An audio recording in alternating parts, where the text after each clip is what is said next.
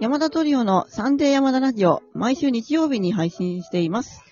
この番組は、北海道と横浜で超遠距離ピアノトリオを組んでいる私たち山田トリオが、クラシック音楽や楽器に興味があるというあなたに向けてお届けしています。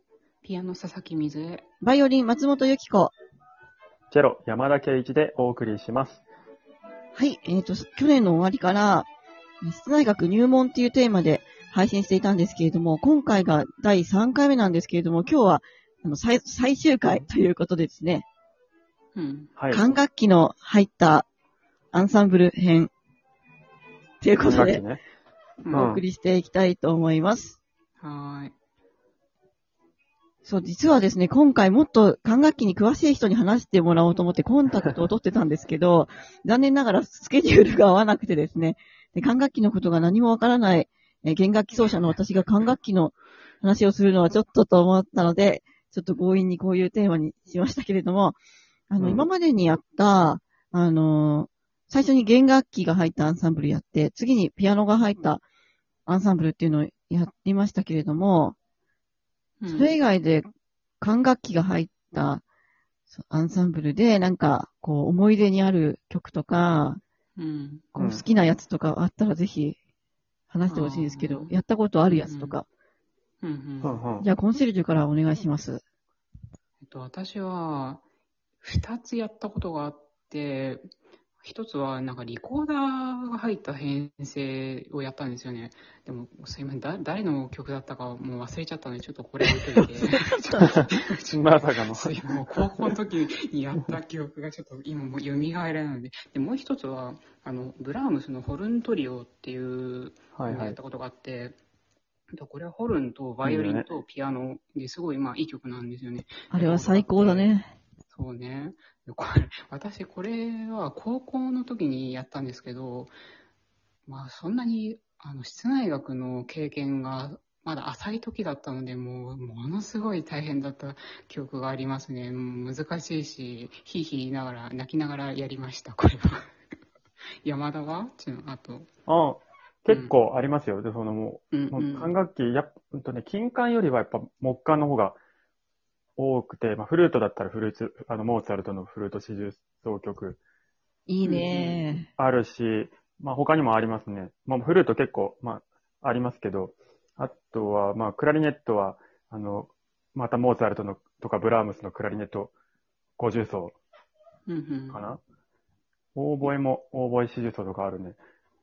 ファゴットが2本、二重奏はあるけど、ファゴットはあんまりないですね。あ、チェロとファゴットでデュオってことね？あモーツァルトであるんですよね。二重奏が。ああ、いいね。うんまあ、チェロ2本とかね、コントラバスと対応したり、やったりもできるんですけど、うんえっ、と、まあ、あとは、お大きい編成だと、えっ、と、ラベルの女装とアレグロっていう曲で、えっ、と、弦楽四重奏プラスハーププラス、えっ、と、クラリネットとフルフルートの七重奏ですね。いいね。これはめちゃくちゃいい曲でうん、すごい思い出深い曲です。あと、室内楽ではないのかもしれないけど、あの、ハイドンの競争交響曲っていう、まあ、オーケバックなんですけど、あの、まあ、ピアノ伴奏でやったこともあって、そうすると5人、50奏みたいな感じでああ、いいですね。できるしたかな。うん。とか、まあ、そんな感じですかね。まあ結構、うん、管楽器。あと、クラリネットは、うん、なんか、あ結構、街の歌とか、あとなんだ、覚えてないな。なんか曲、ブラームスもやりましたね。うんうん。うん、トリオで。はい。うん、いい曲ですね。そんな感じかな。うん。なんか管楽器とやるとね、勉強になりますね。この息遣いとか、やフレーズの使い歌い方方ね。がね、うん全然、弦とは違うよね。そうそう、弦はね、あの、息しないでもまあ弾けちゃうから、そうそうそう。フレーズをね、やっぱね、こう作るっていうのは管楽器の人の方がやっぱり考えてるし、うん。長けてるというか、どこで息吸うかっていうね、いうことをすごい考えてるから、フレーズを作るとか、っていううん。のはね、ちょっと一緒にや、あとね、やると勉強になるし、出てくるタイミングが楽器によって違うじゃない。うん弦楽器の感覚でいくとさ、タイミングが合わなかったりするから、お互いそういうとそころは結構たね、あの、勉強になりますね。うんうん。はい。そうなんですよね。うんうん。私はねこんな感じで、うん、フルートが大好きなんですけれども、その、うんね、合奏競争曲的なやつ以外だと、うん。あの、デュオも結構ね、私好きなのがあるんですよ。うん。でこれがね、ちょっとね、マニアックな曲ではあるんですけど、テレマンの2本のバイオリンまたは2本のフルート、うん。あるいはバイオリンとフルートでもできるデュオの、えーカノンでできたソナタっていうのがあって、あれがね、すごい素晴らしい曲なんですね。すごいたくさん曲があるんですけど、ぜひ、あの、聴いてみてください。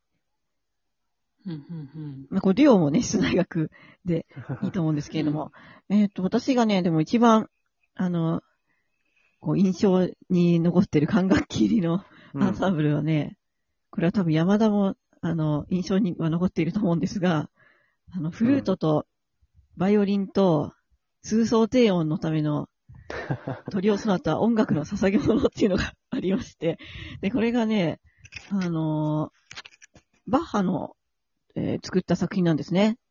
で、この音楽の捧げ物ってなんか、組曲みたいになってて、で、その中の一曲が、このトリオソナタで全部編成が違うんですけど、この、フルートとバイオリンと通奏低音って書いてあるから、あの、フルートとね、えーバイオリンと、チェンバロとかね、まあ、それを現代チ、ェンバロ入るよね。そうそうだと、まあ、ピアノで代用したりとか、するんですけれども、うん。あの、この曲を学校で山田とやったのよね。やったっていうか、まあそうだね。あれ結局発表したんだっけ？覚えてないけしたど。よ。したよね。うん僕これ発表したこと以上に覚えてるのがですね、あの、その音楽院にですね、あの、1年生として入学したばかりだったんですけど、あの、まあ、お松さんがバイオリンで、えっと、フルートに、あの、この間、出てもらった、あれは名前な、な、何さんでやってました？今は久保さんって言うんですけど、あ久保あゆみさんっていうフルーティストの。久保あゆみさんがフルートで、あともう一人、あの、ピアノのか男性の先輩がいて、三人でもうね、それを練習してたというか、と組んでたんですよ。室内学の授業みたいなので。うん。く組んでたのか、これからやるのかみたいな話で、3人でやりますってなってて、えーっと、僕のところにですね、その久保さんとそのピアノの男性の方が来てですね、あの、音楽の捧げ物をやるんだけど、チェロやってくれないみたいな感じで頼まれたんです。で、僕、うんいいですよって言って、入ったばっかりだし、一緒に先輩とできるのありがたいので、いいですよって言ったら、初めての練習の時に、お松さんと初めて会会ったのかな？その練習で4人で会った時に、私チェロいらないと思うみたいなことをすごいその場でなんか議論し始めちゃって、大変失礼いたしました。いや、いいんです。この人何なんだと思って最悪。この人が何なんだっていうよりは、その3人でチェロいるかいらないかを決めてから僕にオファーしろよって思いました。正直ああ、その通りだな。そう、なんかもう、もうなんか2人はやる気ままで、え、チェロ入った方がいいでしょみたいなこと言ってるのに、私はチェロ絶対いらない、反対とか言って。いやーまあ言ねっ。て、言ってませんでした。いろいろね、あの、今はね、思うところがありますけれども、そのその時はもう左手が、そのピアノの左手がさ、あの、ベース弾いてるのにさ、チェロも入るのみたいなふうに思ってて、なるほど。まあ、でも厚みは、それはね、必要なんですよ。出るけどね。そうそう、あ、まあ、そうそれはね、わかる。私もポップスやるようになってすごいわかった、それは。なんか、あなるほどねそう、キーボードの人もいて、その人もすごいベースやってるのに、ベース、ベーシストもいるわけじゃん。まあ いうことがあるからね。まあ、あの、ほら、チェンバロでやるとコードで書いてあったりするから、あの、チェロが弾くようなコンコンティニコンティニュのを、まあ、通奏とはさ、違う風にこう、そうなんですよね。場合もあるから本当にポップスの考え方なんだよね。だから、うん。ベースの人がずっと、あの、ルートって呼んでるんですけど、そのコードの一番、えー低い音を弾いてて、で、その、ピアノの人が、あの、アルペジオって言って、タラランタラランとか弾いたり、あとなんか、うん。オブリガート入れたりとかするっていうことになっているので、本当にあの、バロック音楽すごい、ジャズとか、ポップスとかと考え方が近いなって思いました。で、なので、もう最近うんはね、あの、あの時は、何も知らなかったなと思うんですけれども。いや、いいんです。あの、笑い、今となっては笑い話です。いやー当時あのは何この人って最悪な印象でしかなかった。第一印象最悪。はいすいませんでしたなるほどねあ。すみません。いや、こちらこそ。いやでも今、笑い話いや、でもね、あれやって、まあ、いろいろね、思うことはあったと思いますけれども。ということで、そう、この間、あの、いつご紹介できなかったお便りがあったので、今日はそれをご紹介しようと思うんですけれども、こちらは、上本大志様からのお便りなんですが、大学 OK のお便りを読んでくれた回を聞きました。大学 OK は YouTube で慶応大覚え競争曲とか検索するといろいろ聞けて楽しい。早稲田東京大学バッハ芸大など、ちなみに地味な息子の OK は大阪府立大学です。ということで、お便りありがとうございます。ありがとうございます。ありがとうございます。本当大学 OK っては、あの、音大とかじゃなくて、ふ何？その、一般の大学のオーケストラもすごく上手で、立教も上手だし、東大とか、早稲田、ね、青学とかもね素晴らしいんですけれども、学習院のオケも上手ですね。東京のオケがうまいんじゃない？その東京学生のオケ。あそうわかんないけど、特に。知らないけど。地方はなんか違うのかな？いや、まあ、地方も上手なとこは上手だと思いますけど、あまあ、なんかあ。早稲田とかすごい上手なイメージがある。和製オケはす、うますぎです。うん。まあ、すげえです。うん、素晴らしい。本当に。いや、ね聞いたことないけどね、僕は。なんか東大オケは、エキストラの人が、なんか音大生だったりするから、なんかやっぱり東京はね、そういう音楽の学校も多いので、そういう点がありますね。ということで、本日も聞いてくださって ありがとうございました。えーまた、よかったらアプリから、えーぜひお聞きいただいて、画面の下の方にあるハートとかええ笑顔とかネギのマークを連打してください。それでは、あなたに素敵な音楽との出会いがありますように、また来週お会いしましょう。ありがとうございました。ありがとうございました。ありがとうございました。